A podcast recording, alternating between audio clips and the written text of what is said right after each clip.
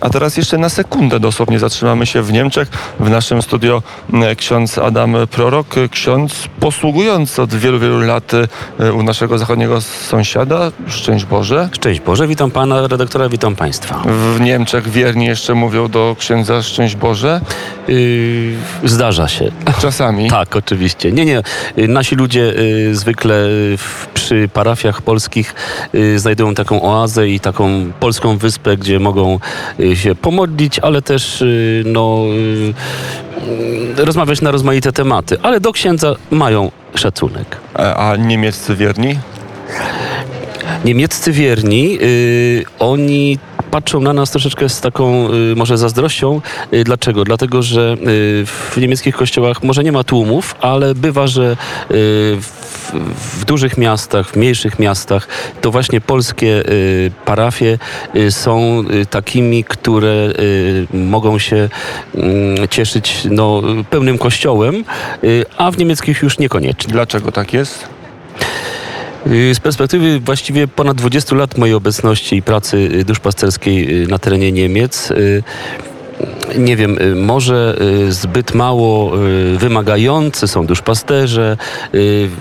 Trzeba przyjąć i, i, i wiedzieć to, że, że, że żeby być katolikiem w Niemczech, to wystarczy płacić podatek kościelny, natomiast już niekoniecznie znać proboszcza. I chodzić do kościoła tym bardziej. Dokładnie tak. E, jaka taka jest wiara w Niemczech. Miałem o to nie pytać, ale zapytam, bo jestem e, z natury e, złośliwy. Jak ksiądz patrząc na te przez 20 lat posługi duszpasterskiej w Niemczech patrzy na Kościół katolicki niemiecki, na jego drogę?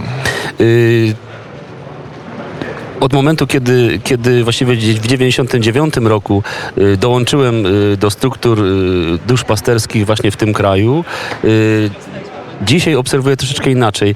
Mm, y, Ten kościół się trochę zmienia. Zmieniają się też duchowni, bo y, trzeba y, powiedzieć to wprost, że no, kiedyś, jak się widziało proboszcza, to był w, w garniturze z krawatem.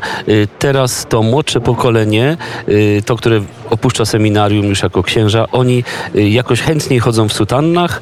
y, To jest jakaś repulsja, bo kiedy patrzy Tak. się na to, co mówią hierarchowie niemieccy, to wydaje się, że tam jest co nieco inny wektor zmian obecny. Y, Tak, jest tak zwana teraz tak zwana nowa droga synodalna y, i mm, no, ja nie chciałbym absolutnie źle albo dobrze y, wróżyć y, strukturą kościoła y, katolickiego w Niemczech, ale pewnie nastąpi jakiś taki podział między tych bardzo ortodoksyjnych, a tych, którzy chcą iść drogą takich zmian, no, które chyba nie służą dobrze imieniu i, i, i- i tego, y, co Kościół y, po prostu niesie. i chwale Bożej, bo chyba o to e, głównie Kościołowi chodzi i o zbawienie dusz, bo to też zdaje się ważna kwestia e, w Kościele, a e, nie tylko bycie popularnym w mediach liberalnych. Ależ oczywiście, tak jest.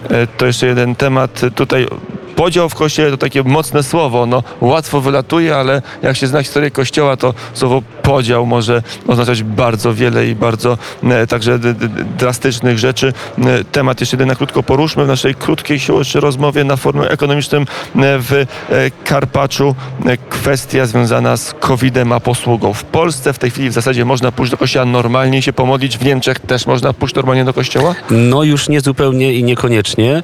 Yy, Po prostu nas, duszpasterzy yy, też polonijnych, a jest nas ponad 120 właściwie na terenie całych Niemczech, jesteśmy konfrontowani z tym, że no niestety, żeby, żeby przyjść do kościoła, to trzeba się zapisać na listę, trzeba podać swój adres mailowy, yy, trzeba, trzeba podać swój numer telefonu, a na, yy, na, na po- powiedzmy przy wejściu do kościoła jest lista po prostu i ktoś tam odhacza, ktoś przyszedł, ktoś nie przyszedł. To jest bardzo rygorystycznie do tej A pory. pójść w Niemczech do kościoła, to trzeba się zapisać.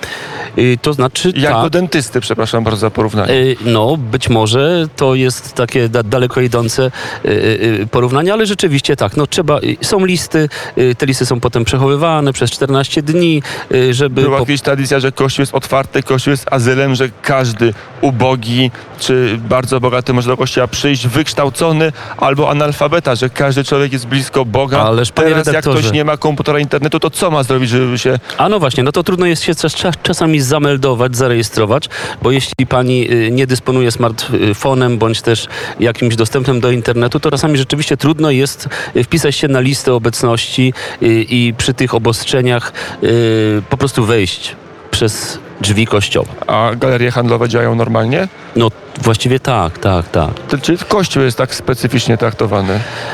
Ja myślę, że mm, specyficznie, niespecyficznie, tylko że y, y, może jest y, zbyt, y, zbyt y, chce mocno przestrzegać tych wszystkich y, przepisów, które y, właściwie powinny obowiązywać, ale już w galeriach one nie obowiązują. No i taka jest praktyka. Ksiądz Adam Prorok, duszpasterz Polonii w Niemczech, był gościem poranka wnet. Dziękuję Bardzo serdecznie, panie redaktorze, dziękuję.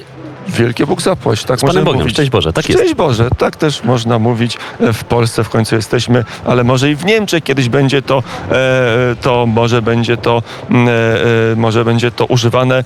Teraz czas na gościa Radia Wnet. Mamy specjalny dżingiel, niech on wybrzmi.